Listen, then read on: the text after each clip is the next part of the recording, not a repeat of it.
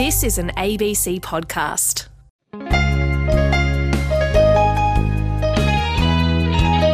Hello there and welcome to Between the Lines. This is Tom Switzer from ABC's Radio National. Thanks for your company. Well, this week, Radio National is airing a series of the most important events during the past 2 decades and how they've affected the first part of this century. Here's my suggestion.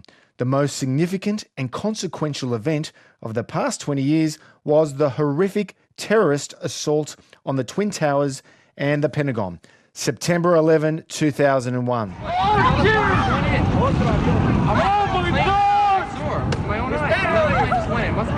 I was just standing here watching the World Trade Center after the first plane hit. I just saw a second plane come in from the south and hit the South Tower halfway between the bottom and the top of the tower. It's got to be a terrorist attack. I can't tell you anything more than that. I saw the plane hit the building. We saw smoke coming out and everybody started running out and people were jumping out the windows.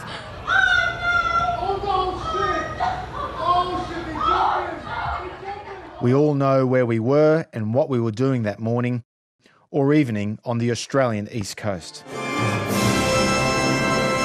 The once towering World Trade Center in New York's financial district is no more.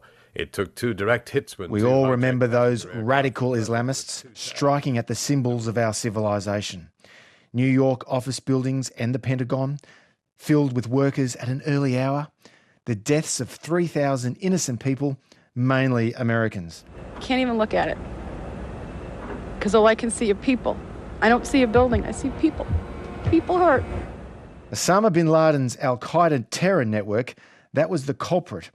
But bin Laden's niece, Noor bin Laden, she's written movingly about the 9/11 anniversary saying, quote, "Not a day has gone by since this horrific, tragic day that I haven't thought of you, America, and grieved privately with you all for the innocent lives lost." Noor bin Laden goes on to say, "This is in part due to the inexplicable turn of fate that links me to those atrocious attacks, but more importantly because of my love for your country. The values and feelings I hold are diametrically opposed to the name that I bear." That's Noor bin Laden, Osama bin Laden's niece. Now, the threat of Islamic terror was real, urgent and growing, and the attack on September 11 created pressure for immediate and drastic action. I can hear you, the rest of the world hears you, and the people who knocked these buildings down will hear all of us soon. That American outrage, taken together with the notion of American exceptionalism, not to mention the mental habits of American global leadership since the end of the Cold War a decade earlier, all this gave US leaders a clear, overriding sense of purpose. Every nation in every region now has a decision to make. Either you are with us or you are with the terrorists. Now, many historians say that a mature and experienced president might have been able to resist, modify, or deflect the temptations of the moment. George W. Bush not only yielded to them, he gave them authoritative voice.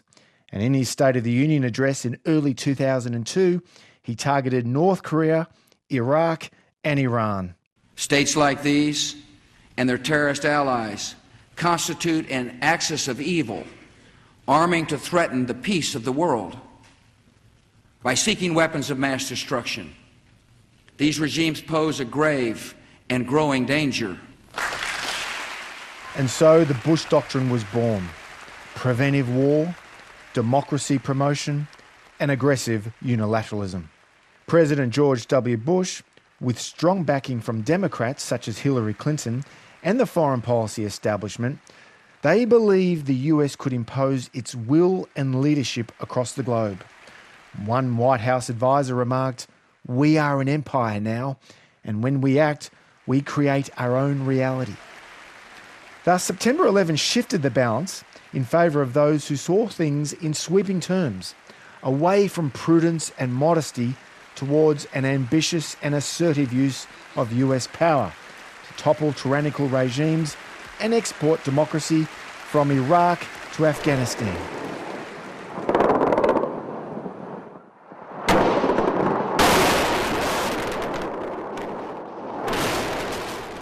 Now, it's true the counter-terror architecture erected by the Bush administration was effective insofar as that it ensured the US did not suffer another major attack.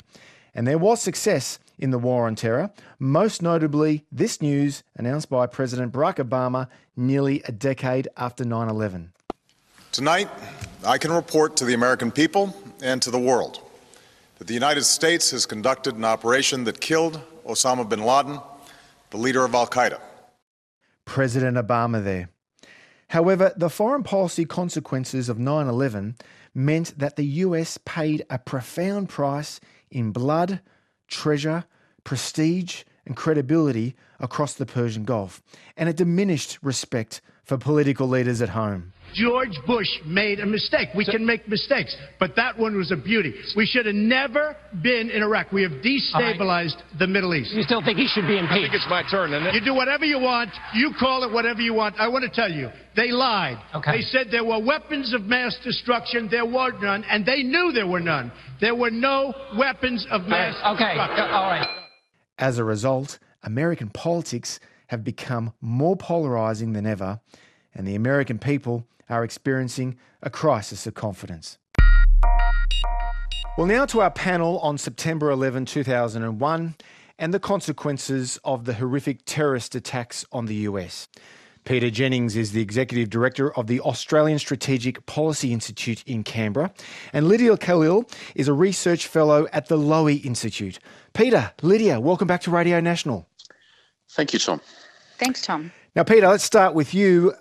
Where were you on September 11? I was in the Library of London Business School, strangely enough, Tom, writing an article for the Royal United Services Institution in London on the future of terrorism. And I had just completed writing it and saw sort of in the corner of my eye the image of the first tower going down in New York. So that's where I was, and that will certainly stay in my mind forever. Indeed. And did you think there and then that this would define the next era? No, I didn't. And that article had to be rewritten pretty quickly and pretty dramatically, Tom. No, I had certainly no sense of that. And Australia was still deeply engaged in East Timor stabilisation operation. That's where I thought our future defence focus would be.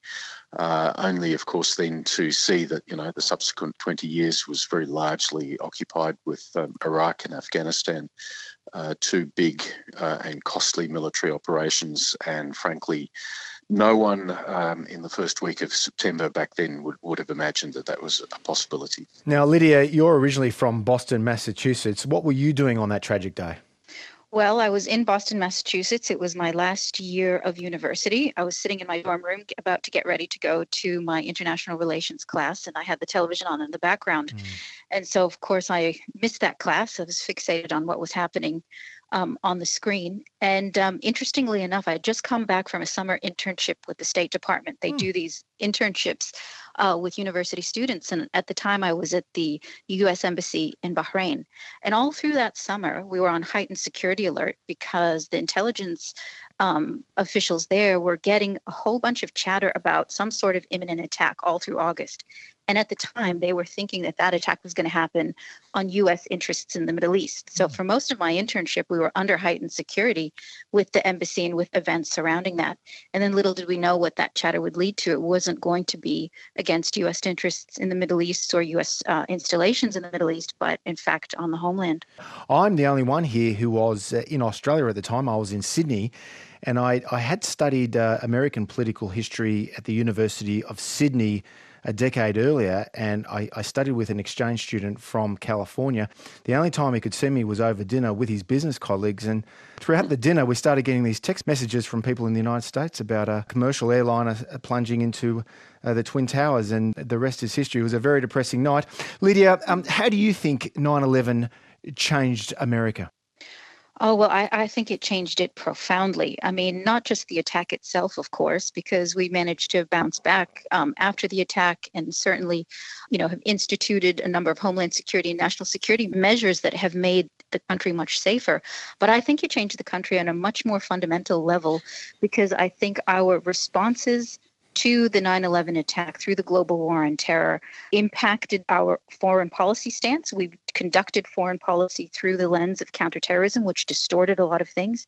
And in many ways, I believe it actually undermined not just democracy and belief in democracy in the United States, but globally, because of the freedom agenda that was pursued under the Bush administration as a response to 9/11. So I think some of the excesses of the global war on terrorism, the failures of that freedom agenda, have really impacted belief in democracy, the functioning of our democracy in ways I think that we're just starting to grapple with now in this era of democratic backsliding. Well, following on from Lydia, Peter Jennings, one senior White House advisor, and it was later to be revealed Karl Rove, he remarked, quote, "We are an empire now, and when we act, we create our own reality."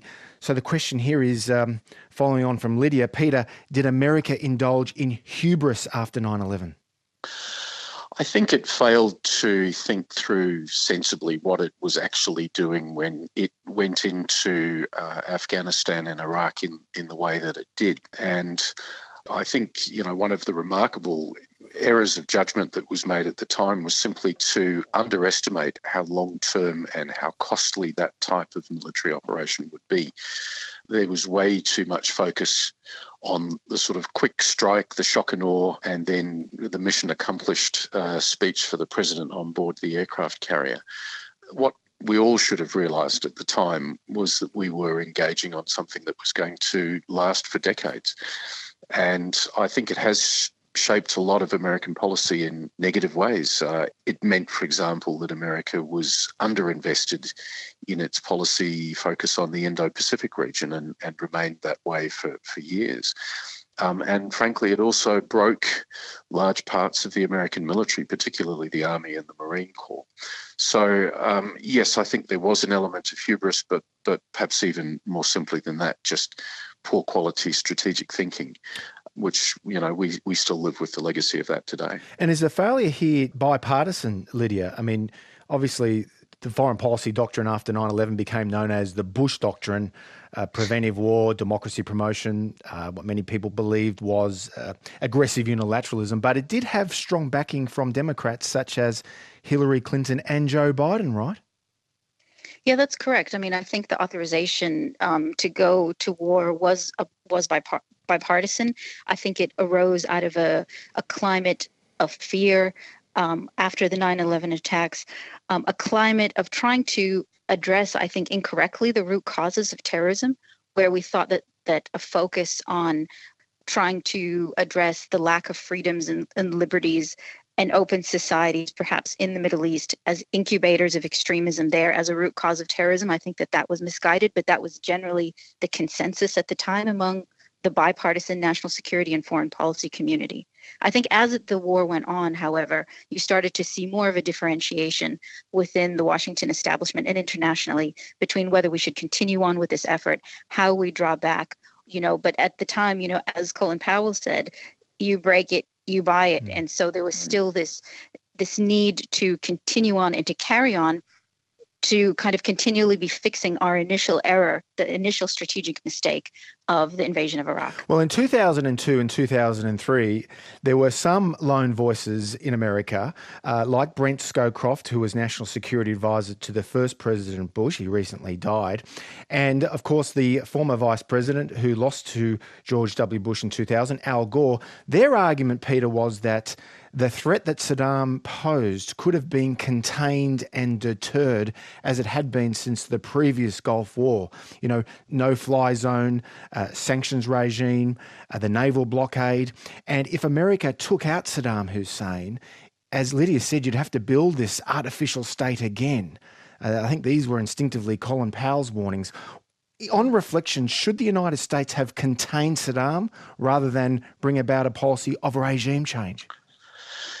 Yes, on reflection, I think that would have been more sensible and vastly less costly, and there had been a demonstrated example of the success of that over a number of previous years. You know, hindsight is a great strategic thinker, Tom. There's no question about that. But in hindsight, yes, it would have been a smart thing for the US to have done. But then again, Osama bin Laden is dead and the Sunni jihadists appear on the back foot across the Persian Gulf. Lydia, does that mean that the war on terror after 9/11, that's ultimately been won? No, I don't think so. But I think it's, you know, even problematic to continue to frame this focus on the jihadist threat as the global war on terror. I think we kind of set ourselves for all sorts of traps and pitfalls if we continue along this paradigm of the global war on terrorism. I think we really need to adjust our thinking about that. And I think the national security community is starting to do so. So instead, we've recognized that jihadism is an enduring threat that we will have to face, and we'll have to face it outside of the rubric of the global war on terrorism in many cases. This is Between the Lines with Tom Switzer. If you just tuned in, you're on Radio National. Great to have your company. And we're marking what we believe was the most significant event of the past 20 years, September 11. Now, my guests are Peter Jennings from the Australian Strategic Policy Institute in Canberra and Lydia Khalil from the Lowy Institute. Now, let's turn to the Australian response to 9/11. The then Prime Minister, John Howard, he was in Washington on September 11, and this is what he promised. Quote, Australia will provide all the support that might be requested of us by the US in relation to any action that might be taken. Now, Peter Jennings, this is a strikingly unqualified commitment. Note the words all and any. Was it justified?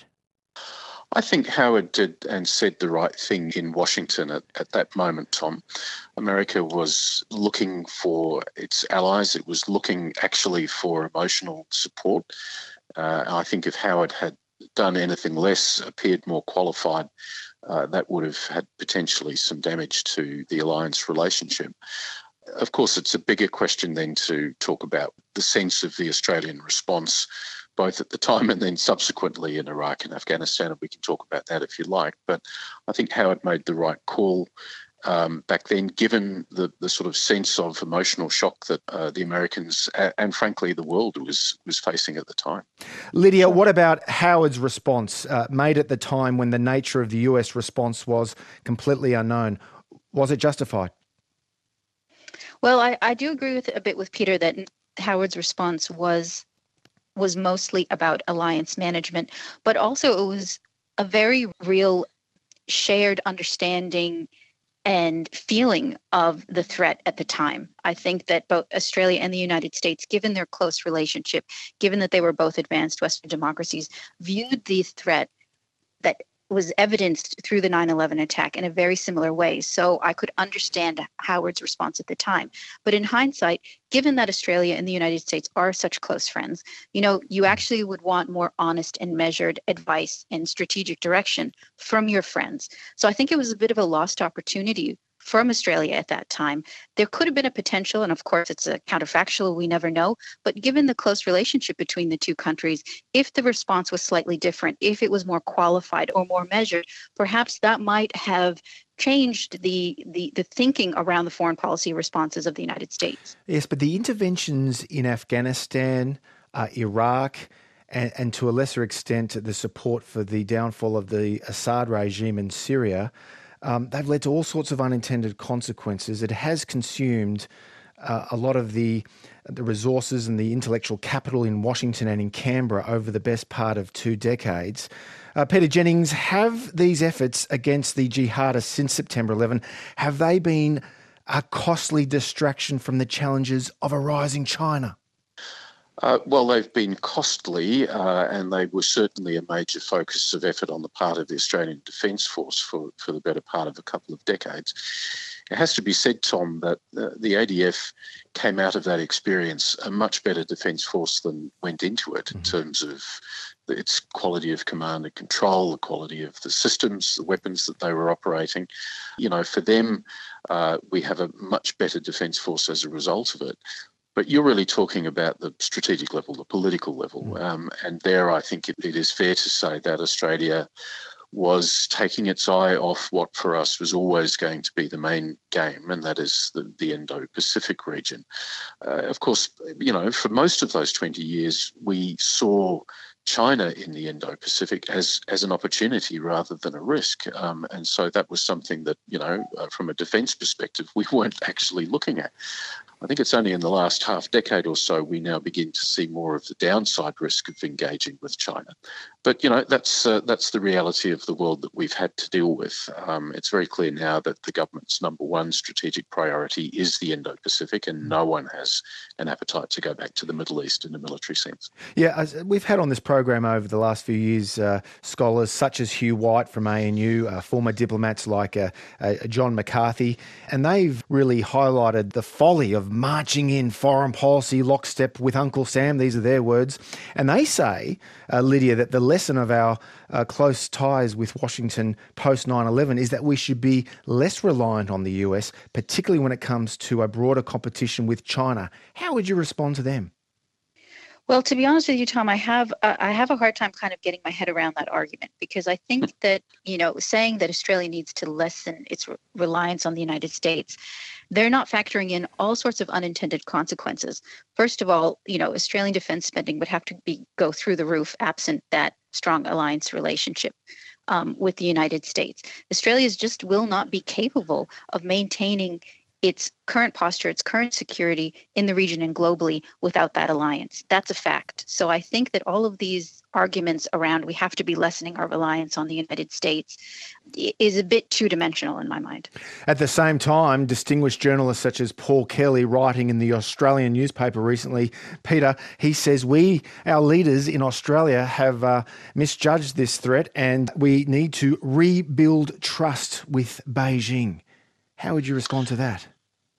I've no idea how we're going to do that at the moment, and it seems to me that, frankly, the problem is not that no one's picking up ministers' phone calls or that our talking points are insufficiently sensitive to Communist Party priorities. The problem is that China has embarked on a strategic course of action which really leaves no room for a democracy like Australia to manage a happy relationship with Beijing. And so I think we just have to accept that what's going to happen going forward is that we will continue to have tough relations with China. They will continue to want us to do things that we won't be prepared to do. Like, for example, you know, hand over our future 5G communications network to Chinese companies. And we'll just have to deal with the consequences of that fallout. In other words, there are some problems that can't be fixed by sort of nice diplomatic words. And I fear the relationship with China is one of those for Australia for the foreseeable future. Okay, finally and very briefly, Lydia, your thoughts on Joe Biden's selections for foreign policy? Well, I think that those that have already been announced, like Anthony Blinken, Jake Sullivan. So Blinken's for Secretary of State and Sullivan's National Security Advisor. Yeah, that's correct. And there have been a few others that have also been announced within the National Security Foreign Policy team. Look, these are obviously very experienced, very smart individuals who can probably sleepwalk their way into these appointments. And I think that that's smart in one sense, because there was a lot of uncertainty around the transition process. We didn't know what the Trump administration is going to do, what they will do. So I think having it in these kind of safe pair of hands is a smart move.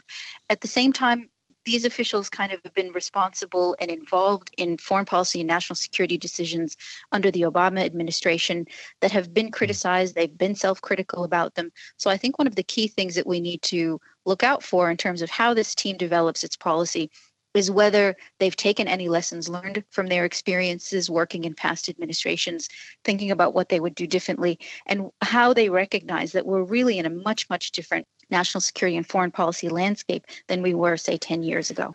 Well, Walter Russell Mead, the prominent American foreign affairs columnist who's been a guest on this program, he wrote in the Wall Street Journal this week, quote, "Joe Biden has turned to what Obama advisor Ben Rhodes famously called the blob, experienced foreign policy insiders who work comfortably within the key assumptions that have guided US foreign policy since the late 1940s. Peter Jennings, that would surely warm your heart.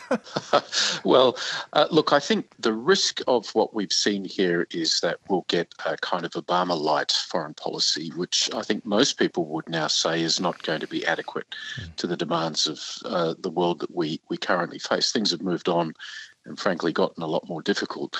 But I'm happy to celebrate the fact that what we have here is competent people who know their areas, who are actually capable of reading the morning intelligence brief, and that we'll have a president that is going to run a cabinet as opposed to emote and send out tweets. And so anything has to be better than what we've just had for the last 4 years. Peter, Lydia, thanks so much for being back on Radio National. Thank you, Tom. You're welcome. Thanks, Tom. Peter Jennings is the Executive Director of the Australian Strategic Policy Institute in Canberra, and Lydia Khalil is a Research Fellow at the Lowy Institute. Finally, this week, President-elect Joe Biden selected as his National Security Advisor Jake Sullivan. Now, it's a very significant post that was once filled by foreign policy giants. We think of Henry Kissinger, Brent Scowcroft, Zbigniew Brzezinski. Now, as it happens, Jake was in Australia in 2017 as the Lowy Institute's Distinguished International Fellow. And while Jake was here, he delivered the Owen Harries Lecture for the Lowy Institute, and he appeared as a guest on Between the Lines. Here's Jake Sullivan. This is June 2017. He's responding to some opinion polls that I put to him. Those polls showed growing doubts and anxieties in Asia about US staying power. There is always going to be this question about the United States. It's baked into the cake of American engagement in the region that people will have their concerns, their questions. At the end of the day, though, through all the ups and downs, the one constant is that when the United States is present, when we are supplying steady leadership, it works to the benefit not just of the United States, but all the countries of the region, including China. And I think that's the constant we need to focus on, not opinion polls in any given year. Polls show that large pluralities of Americans have been in a foul mood for a long time, well before Trump became president, well before Barack Obama became president. Probably you go back to Hurricane Katrina in 2005. Polls have consistently showed that trust in institutions has been at record lows. A clear majority of Americans have thought their country is heading in the wrong direction. Irving Kristol, the founding father of American neoconservatism, before he died a few years ago, lamented, quote, "There are clear signs of rot and decay germinating in American society. Many experts think Washington is too polarizing, partisan, dysfunctional." Question, are you an optimist or a pessimist about America?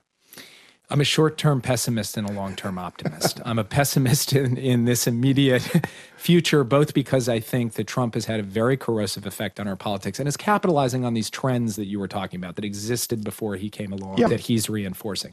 But I'm a long-term optimist because I think that the United States does have the capacity for self-correction and reinvention and the capacity to figure out solutions to our big problems. But we should not sugarcoat those problems. The question of where balanced growth that strengthens rather than hollows out the middle class is going to come from in the future is a bedeviling question for us and for every advanced economy in the world. We don't have clear answers to that, but I believe in the capacity of the American people to come up with them over time. That's Jake Sullivan, President-elect Biden's National Security Advisor, with me on this program in June 2017. Well, that's it for this week. And remember, if you'd like to download past episodes of the program, just go to abc.net.au/rn and follow the prompts to Between the Lines, or you can download the podcast via the ABC Listen app or wherever you get your podcasts. I'm Tom Switzer from Between the Lines. It's always great to have your company. Hope you can tune in again next week.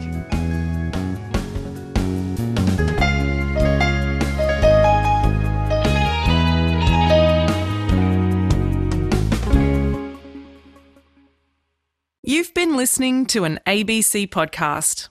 Discover more great ABC podcasts, live radio and exclusives on the ABC Listen app.